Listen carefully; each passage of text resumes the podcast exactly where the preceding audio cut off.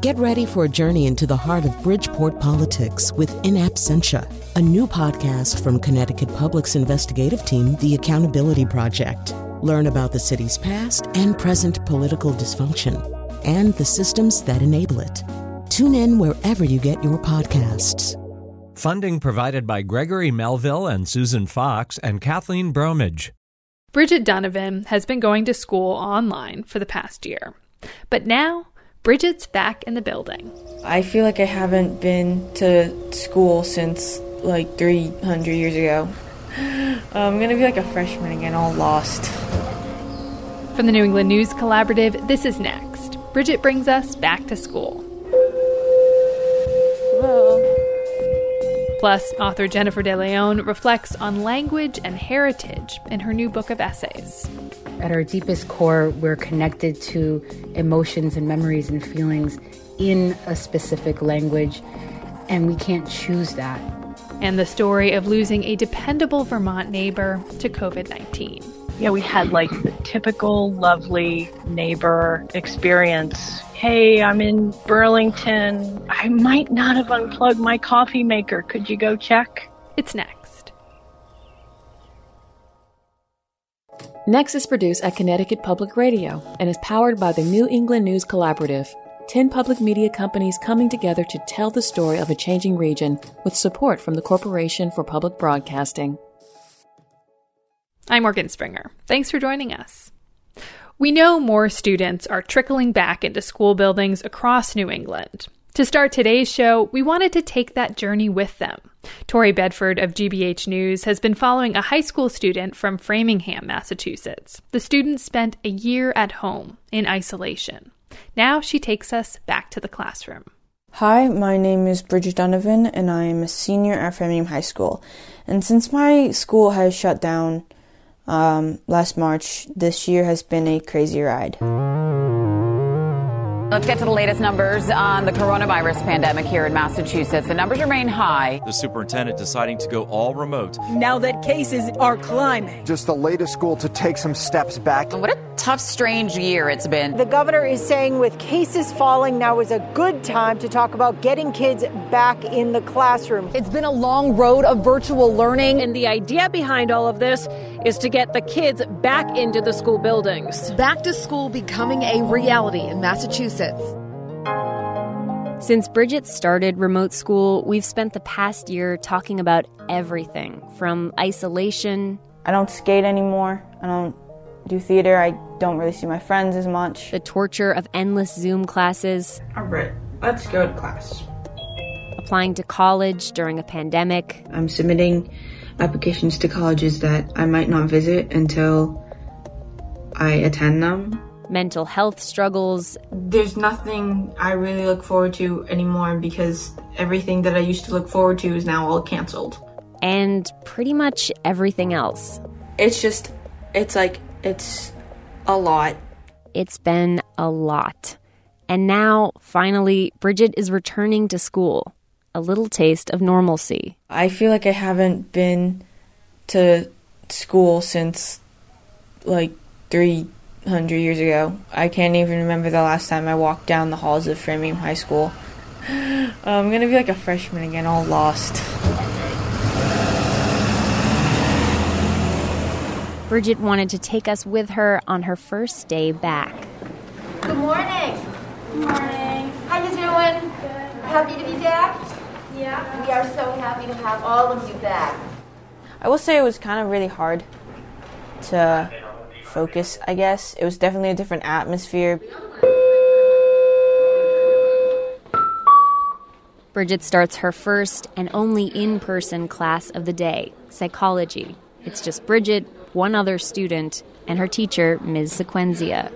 All right, um, listen, how are you feeling about this test? Oh, um. Honestly, be honest. Re- uh, really not well. really not well. For any senior, it's hard to focus on maintaining your grades, especially when you spend all day alone in your room behind a computer screen. Sequenzia seems to get this, and the test can wait for another day. Let me take a look at your grade real quick. Um, bad. Yeah. bad. Um, I've I've like started every reading guide and the notebook. I've started everything. Have I finished it? No. That's like my problem. It's just um, finishing an assignment, but I started everything. Bridget isn't the only student who's been struggling to keep her grades up during the pandemic. Jeff Convery, the vice principal at Framingham High, says the adjustment has caused struggles for almost every student at the school. The number of F's that we see um, are higher than we had seen prior to remote learning. I think, like anything, this the, even if for no other reason, just this shift in trying to learn a new way of learning has been challenging for even the strongest students.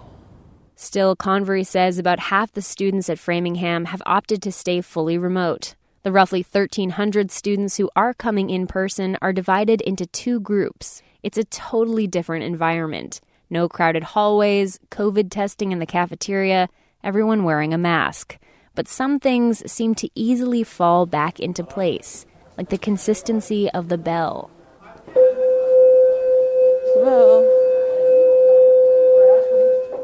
Saying hi in the hallways. Hello. Bridget acting as a mentor to help freshmen find their classes. Oh, yeah, so you were actually in the wellness center.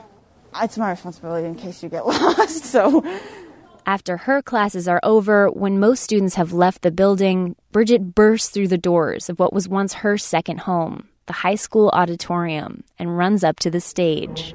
Oh, here we go. Here we go. Here we go. Here we go. My favorite part. My favorite part. It really, it's such a weird feeling to be back here, but it's the best feeling. The best feeling ever. Like, unreal. So amazing to be, even though I'm not doing anything. So freaking amazing. I'm so happy. Bridget used to run lights for shows. Now she finds herself missing even the most monotonous parts of the job. Like just being back here and seeing it on, it's like nostalgic. Putting gels in and focusing them. Never really used to like them, but because they were so tedious and kind of boring and slow. But it's like you don't realize like how much you miss something until it's gone.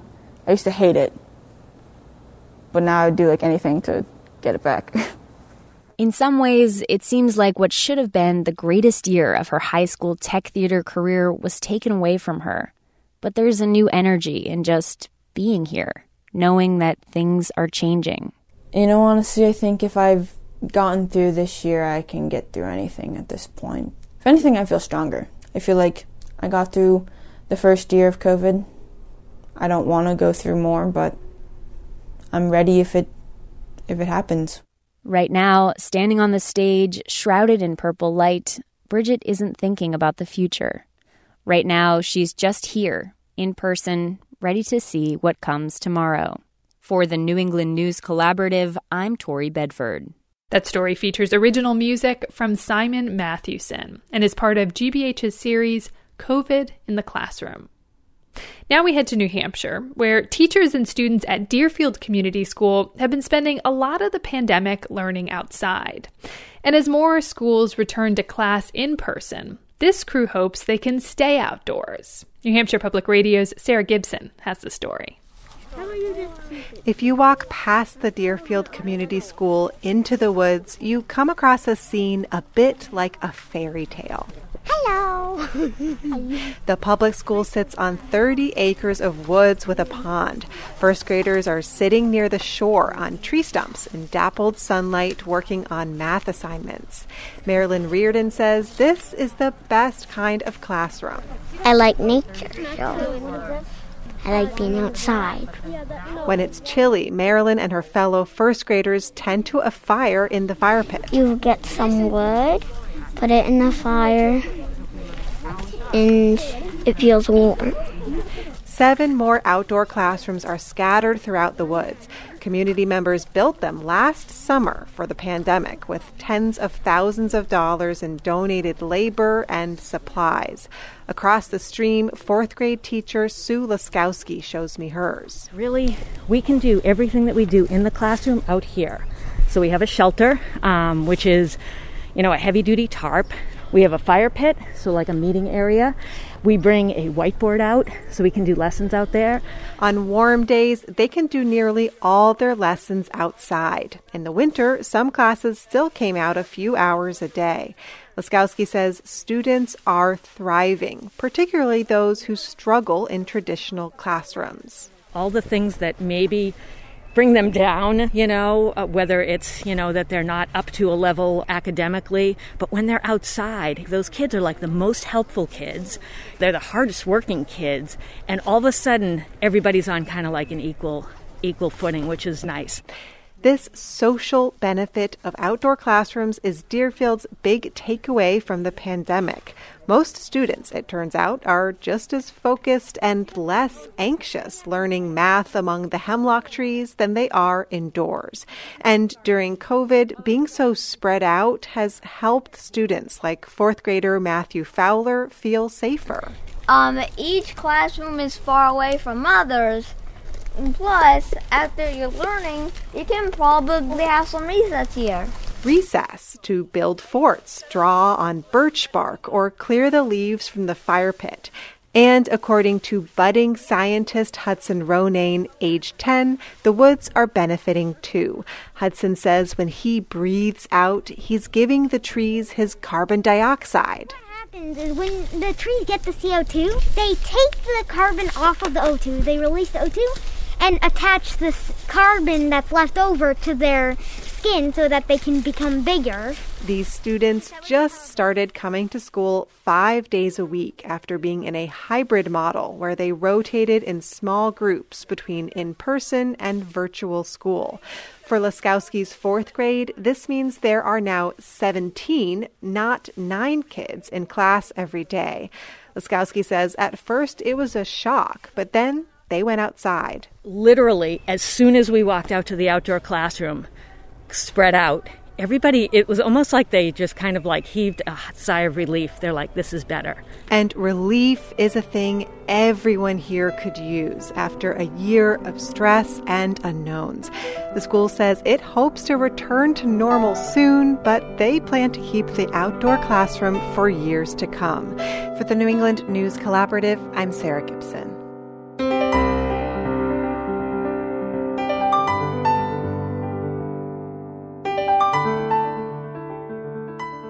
Even as the number of clinics that offer the COVID 19 vaccine has grown, some people in Maine are still facing challenges getting access. Sometimes the barrier is no internet connection, sometimes it's finding a ride. And for some communities, it's miles of ocean. Residents of Maine's islands face unique hurdles in efforts to get vaccinated. But as Maine Public Radio's Patty White reports, a nonprofit in the state is bringing doses out to them. As the mailboat to the Cranberry Islands pulls away from the dock at Northeast Harbor on a recent morning, it carries a stack of packages for island residents.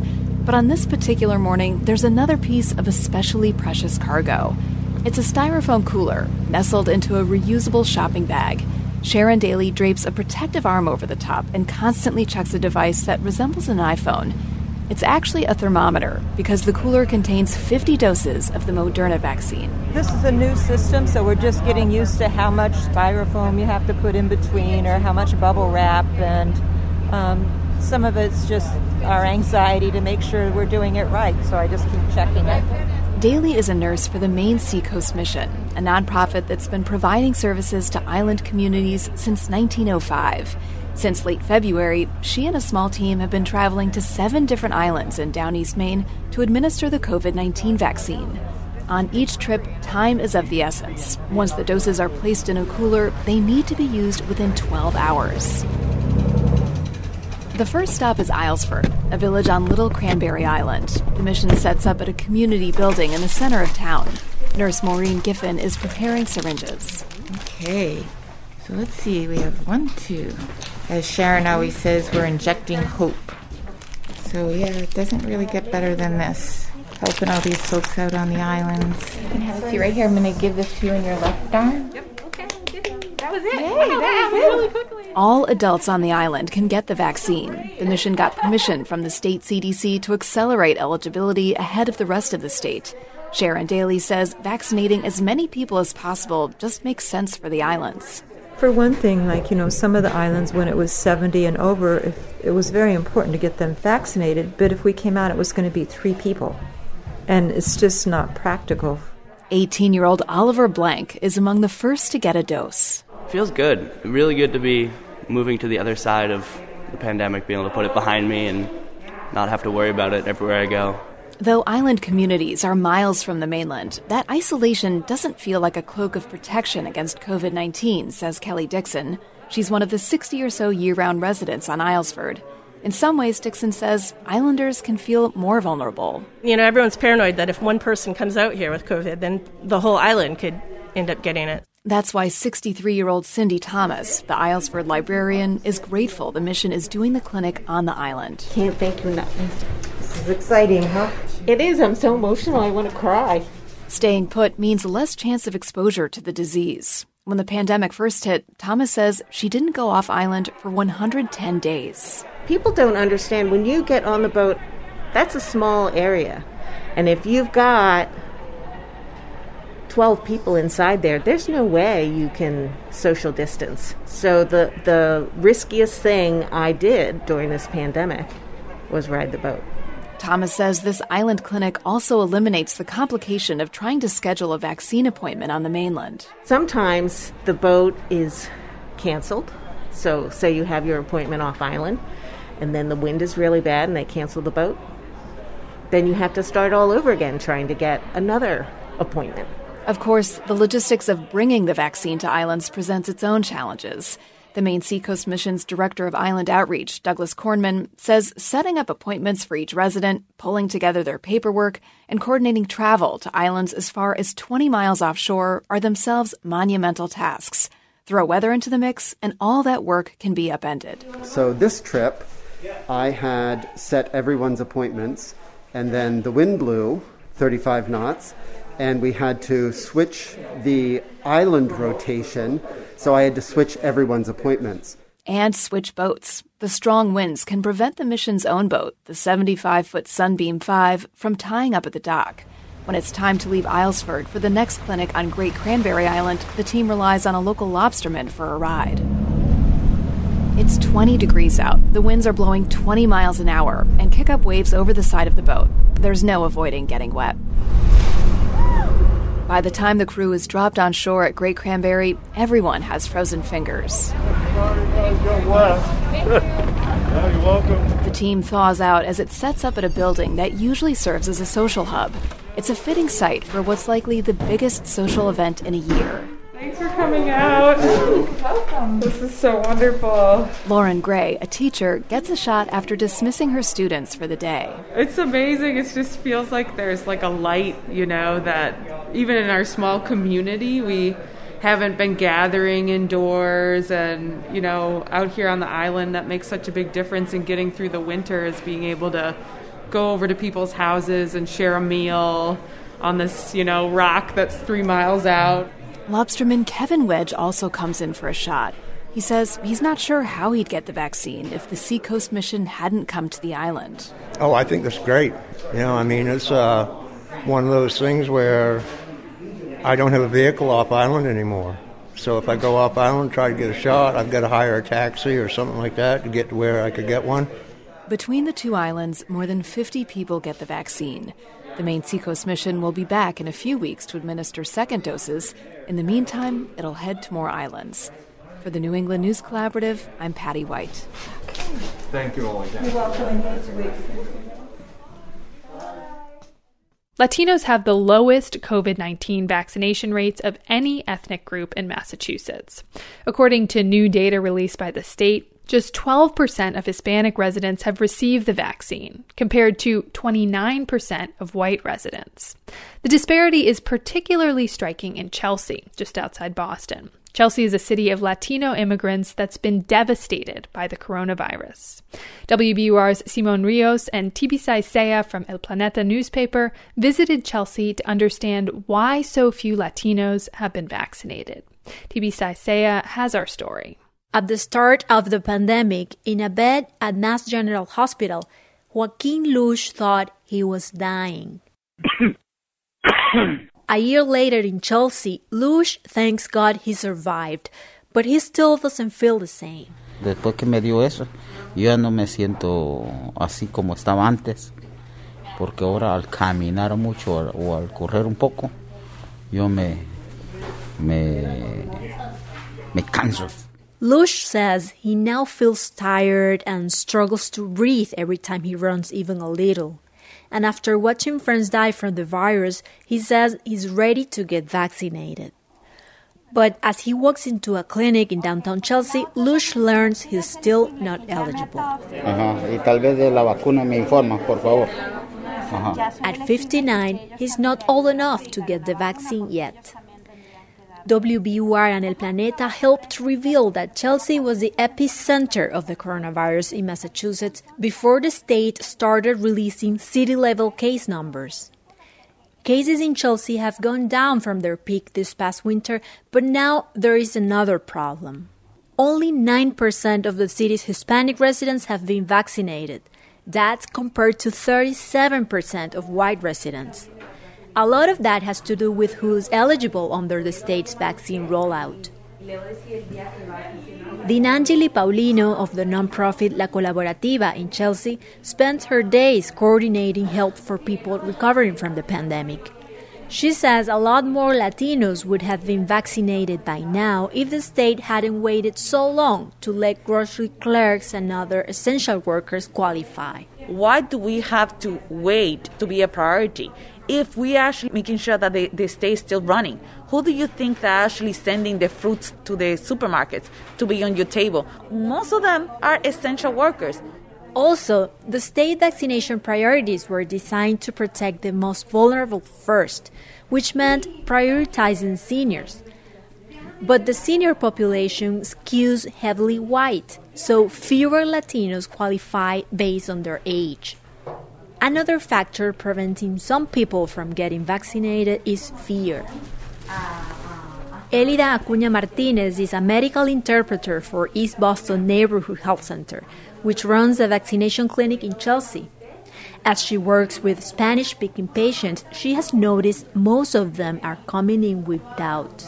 They are believing that the vaccine is not safe, that people have died from it, that um, there are uh, fetal material in the vaccine, and that's against the religion because they're against abortion. A recent poll found 37% of Latinos nationally said they would not get the vaccine, which is significantly more than other groups. Among those skeptical of the vaccine is Suyapa Perez, who practices natural medicine out of her home in Saugus. She lived in Chelsea for more than 20 years. Con esta vacuna yo ya puedo ir y abrazar a mis padres. She says people in the community are not getting answers to the most basic questions about the vaccine, like whether they can get infected again or stop wearing masks. And without answers, Perez says she won't get the vaccine. Massachusetts is trying to address those concerns, and the state has invested 2.5 million in a campaign to persuade residents in multiple languages that the vaccine is safe. razas y etnias han recibido sus vacunas y solo han experimentado efectos secundarios leves. Yo me vacuné para protegerme a mí, a mi familia y a mis pacientes. Cuando le toque a usted, confíe en las pruebas, vacúnese. A doctor says in Spanish that millions of people have received the vaccine and the only side effects were mild.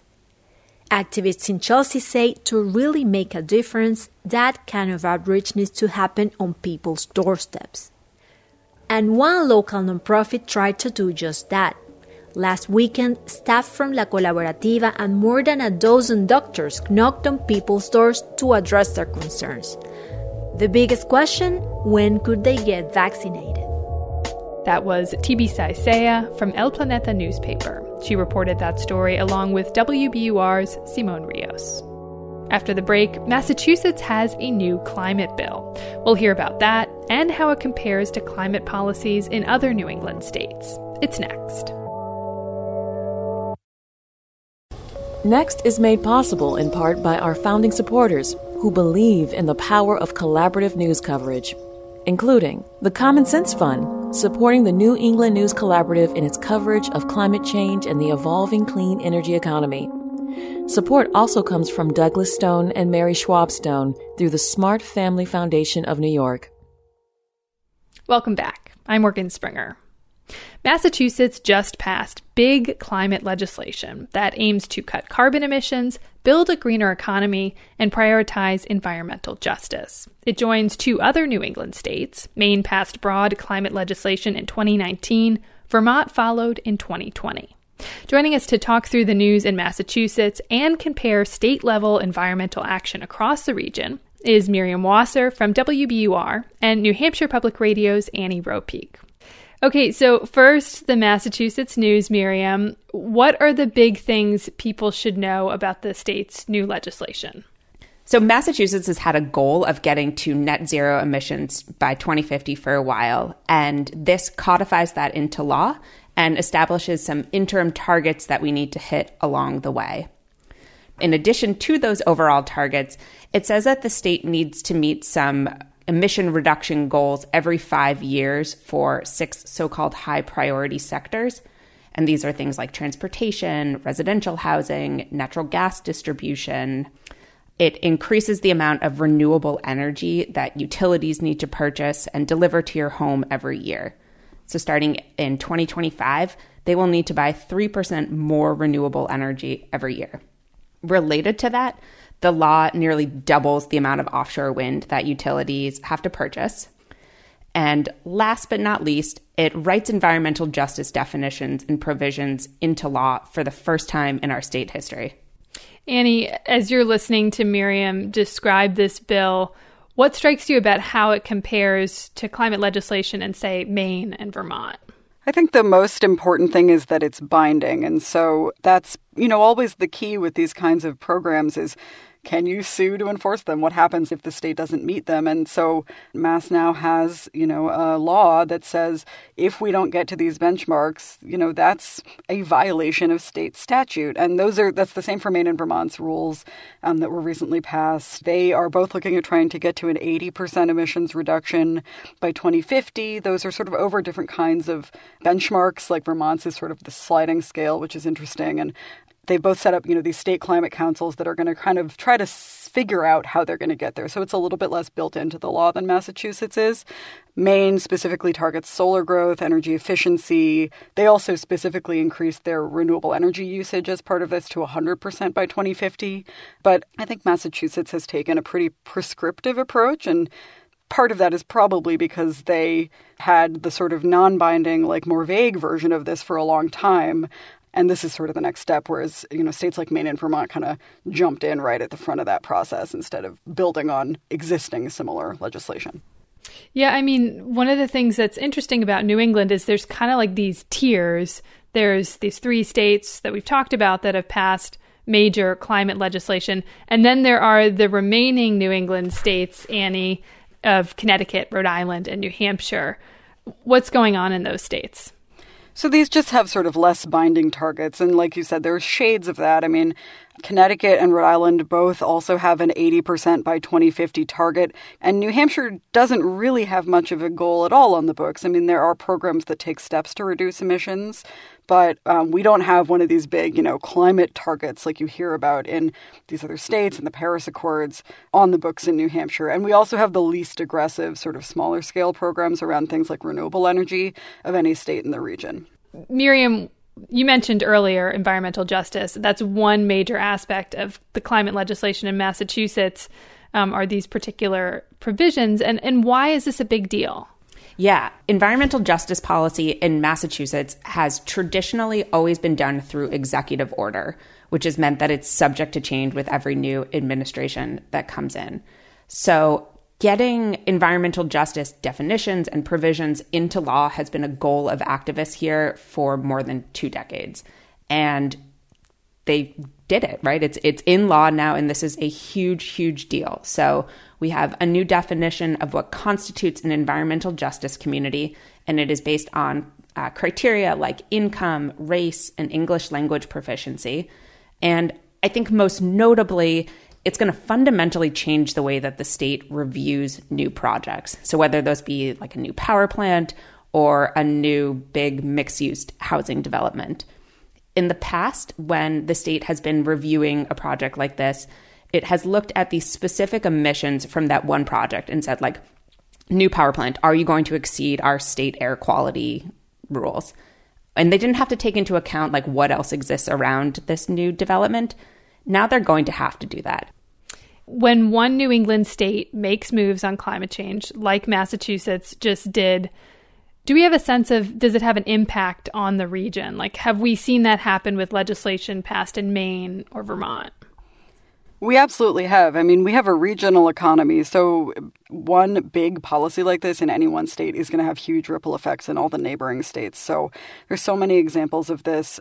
Efforts to grow the solar industry in Maine, for example, I have been told by solar companies that uh, work in both Maine and New Hampshire that they've been totally kept afloat by that growth in Maine during the pandemic, while their business in New Hampshire has been totally stagnant because our solar goals are so low and are not growing. And they also, you know, can have negative effects. I mean, it can pull jobs away from a state when one state invests more in something like solar. A company takes that as a signal that they should go there instead of in the state that isn't as excited about it, and that has effects as well. That was New Hampshire Public Radio's Annie Ropeek and WBUR's Miriam Wasser. They're both environmental reporters in the New England News Collaborative. You've probably seen the news that General Motors said by 2035 it will only sell electric vehicles. A few other automakers followed suit, saying they would electrify particular models. If you already own an electric vehicle, we want to hear from you. What do you like about it? Anything that can be improved? Leave a comment at 860 275 7595. Again, that's 860 275 7595. You can also email us at next at ctpublic.org. One more time, that's next at ctpublic.org. And thank you. Our next guest is Jennifer De Leon. She's an author and assistant professor of creative writing at Framingham State University in Massachusetts, and she's got a new book out. It's called White Space Essays on Culture, Race, and Writing. Jen, thank you so much for coming back on Next. Thank you so much for having me. Now, Jen, when we last spoke last year after your young adult novel, Don't Ask Me Where I'm From, had come out, you shared parts of your own personal story of being Latina, going to a mostly white school, and feeling like you didn't fully belong in that space or even with your own family. Now, today I want to focus on the essays in this new book that are about you reconnecting with your Guatemalan roots. Um, and, and based on your essays, it seems like growing up, you felt like you needed to push away from that a bit, especially in school, and that you started speaking more and more English instead of Spanish. Can you talk about was there a part of you that was actively resisting speaking Spanish? That's an interesting question. I think I actually wanted to speak Spanish well, but when I was growing up, you know, I, I was speaking in Spanglish and then I spoke it less and less. So, what I think I was craving was to have a voice in the Spanish language the way I did in the English language. But, you know, for better for worse, every time I would make a mistake, my family, my cousins, my aunts and uncles would would kind of joke and and and so I think even though they were not trying to be malicious in that, it kind of made me retract from from taking those risks in Spanish and then it was just a spiral effect. Yeah, when did you feel a shift where you felt like okay, it's really important to me to not only like improve my Spanish, but also to reconnect with, you know, that part of my heritage. I mean, I think on some level, when I was going through high school and college and, and even part of graduate school, I was in this mode of survival and assimilation, just wanting to fit in. And it wasn't until my mid 20s where I realized that I really wanted to dig deep and go to my parents' homeland and learn more about their stories. And so then the, the quest became figuring out, okay, how, how do I do it? How do I move to Guatemala and, and work on my novel and get my parents' support? And, you know, that just kind of took off from there. Yeah, I want to talk more about that. But first, I'm wondering if you could read your essay called The Story of the Letter from My Father, because in some ways there's this parallel of your father yearning for Guatemala and then you taking this journey. Yes, yes. So, this is the story of the letter from my father. I have told this story before how, when I was in ninth grade, my father ran away from home. How one frostbitten New England morning he climbed into his gray Toyota, the one whose passenger door didn't open from the outside, and drove toward Guatemala. I tell this story when I am giving readings or lectures or talks at schools, libraries, bookstores, or universities, even to my own students. I notice how people stop fidgeting and put down their phones. The energy shifts, it settles, the audience is in. I tell them how my father left a letter for my mother on their bedroom bureau telling her he was done with America, that he was tired, that he was leaving us, going back home to Guatemala. He had written the note on a piece of my pink paper. I describe how, initially, I was bothered that he had used my Lisa Frank neon notebook without my permission. Someone in the audience usually laughs, for which I am thankful. I explain that week I went about my 14 year old life as usual volleyball practice, hanging out with my boyfriend, babysitting, all while my mother had hushed conversations on the telephone behind closed doors. I explain how somewhere around Washington, D.C., my father turned back.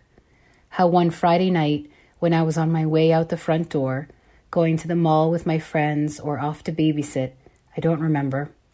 My younger sister was watching cartoons in the family room, and beside her sat my father, still wearing his coat, tears streaming down his face. At this point, a lady in the audience usually covers her mouth with one hand. I then say how my family and I never talked about this tear in the fabric, this rip in the seam, ever. It was as if it hadn't happened, as if my father had not, momentarily, chosen a country over his family. So, this is a story about you telling the story. And I, I, find that like as an interesting framing, especially because you say you and your family have never talked about this. Yeah, it's we haven't, and it's there on on paper now in a book. And the irony of all of it is that it's brought me closer to my father, you know, and I think that for him, it's brought him closer to me. But you know, I don't, I don't um, blame him or I don't resent him. I'm not mad at him at all. It, if anything, I, um, I have seen him be homesick for his country, for for now over four decades. And it's something that I am curious about. Mother Tongue, it's one of your final essays in this book. And it begins with this incredibly sweet moment where you're lifting your two year old son out of his crib at six in the morning. Can you describe that moment? Yes. So at this time, we had one son. And this one particular morning, he said, You know, I want meatballs. And we heard him through the monitor, and I went into his room, and he just kept saying that I want meatballs. And I thought it was cute and funny. And when I lifted him out of his crib, you know, I said, You want meatballs? And he said, See. And it's these moments where he would pop up and speak in Spanish. It would break my heart and put it back together again. You know, it was like, how is he speaking Spanish? I just love that he is for some reason, that moment, it just got me thinking about language and how it evolves and we evolve and how we can lose parts of it, but then our deepest, deepest, at our deepest core, we're connected to emotions and memories and feelings in a specific language, and we can't choose that. So anyway, I, I, I love that essay in particular because it's just kind of a meditation on on language itself. Yeah. Yeah, I really enjoyed that essay and all the essays in your book. Jennifer De Leon's new book is called White Space Essays on Culture, Race, and Writing. She's an assistant professor of creative writing at Framingham State University in Massachusetts. Jen, thank you for coming back on Next. Thank you so much. This was great. Coming up, A musician had to close his recording studio because of the pandemic. But then he had an epiphany. Going forward, he would only make music that matched his values. It's next.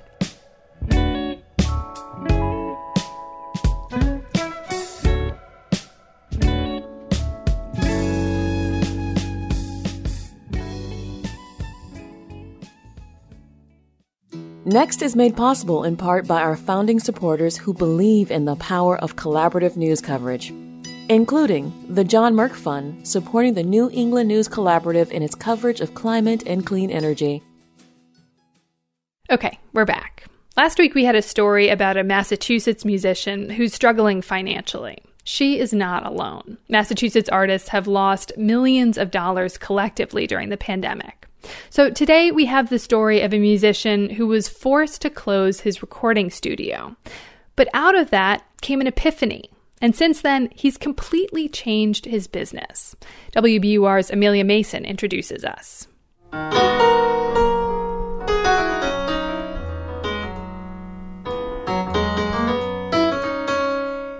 The producer and musician International Show works out of a recording studio tucked at the back of a hidden storefront in Weymouth.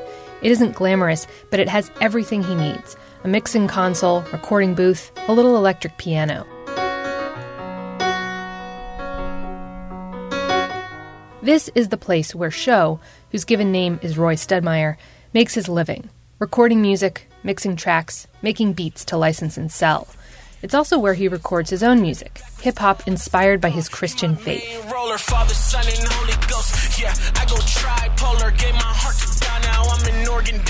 It's a Wednesday afternoon in March, and Show is at the studio as usual. Every few minutes, his phone lights up with a text from a client. Business is picking up, though it's nothing like it was before. He casts his mind back to last March, when the pandemic forced him to shut down. The studio was closed for a few months he was able to reopen in June, but he worried about accidentally exposing his young son to the virus. His mom most most of the time because you know she works from home. That's kind of been one of the hardest parts, like not being able to see him as much as I usually do. And then, about six months ago, just as hope for a vaccine began to glimmer and Show's business began to right itself, he decided it was time to make a change. You know, I was just meditating one day and just, it really kind of just hit me.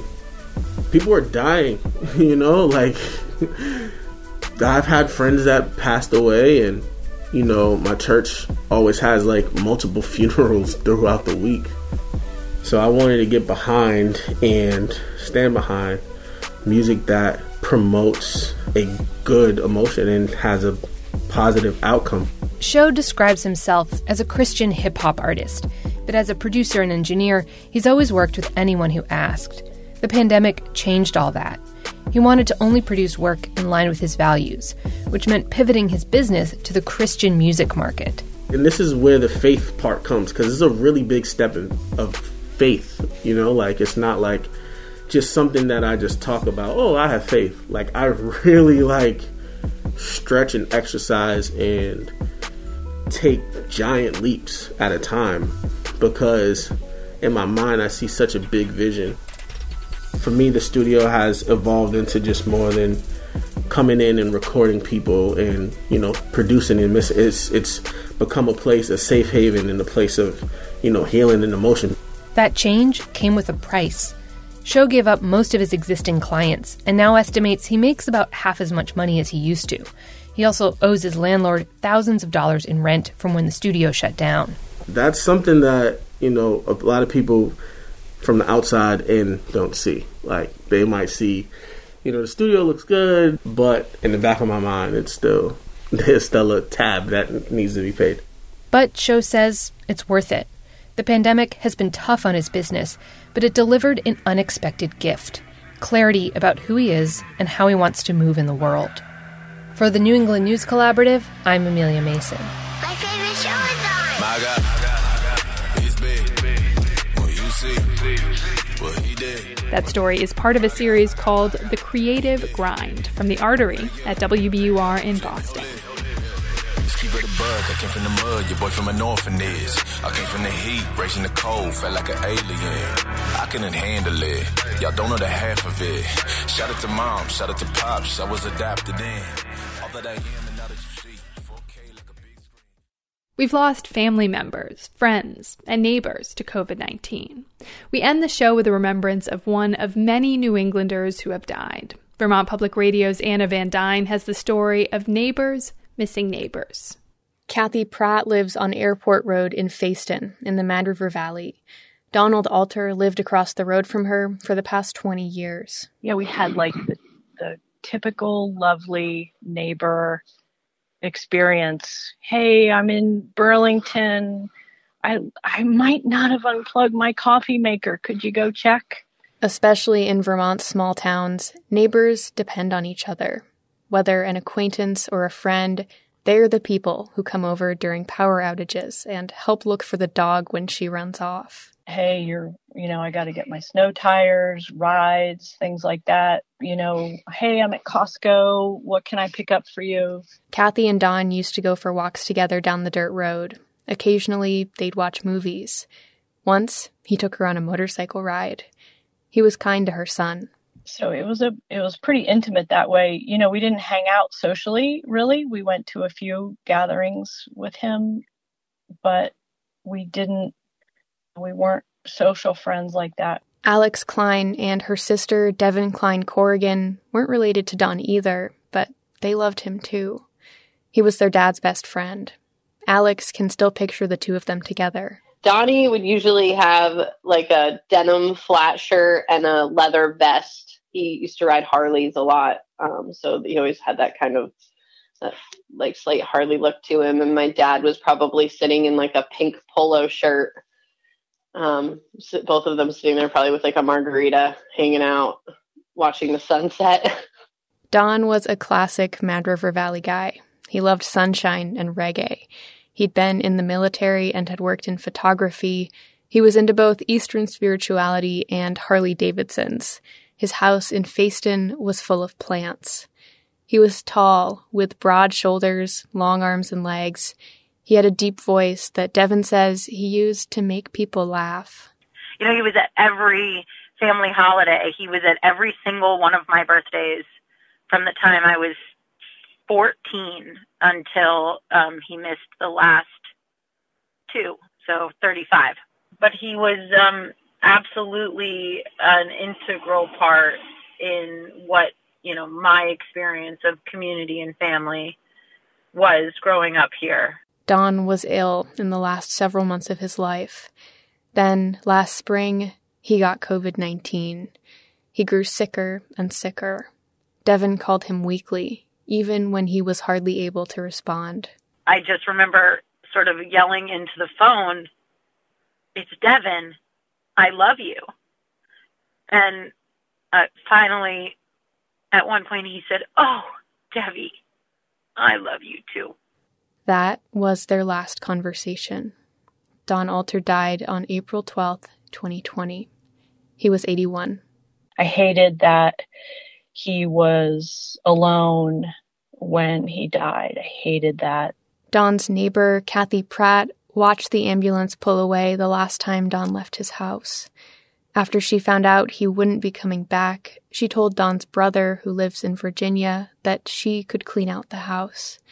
She and her son spent the summer and part of the fall across the street. You know, we literally were going through every all of his belongings and putting it in boxes for his brother or um, to give away. Alex got some of Don's houseplants an aloe, a jade, and a Christmas cactus. Devin has a ring Don gave her. She never takes it off. For Kathy, cleaning out Don's house was a way of saying goodbye to her neighbor of 20 years. You know, they're not your family, but then um, you realize, well, they kind of are even more so because you're you see them all the time. I've never had this sort of a neighborly friendship um, like that, but um, hopefully it will happen again. New neighbors moved into Don's house last month. For the New England News Collaborative, I'm Anna Van Dine.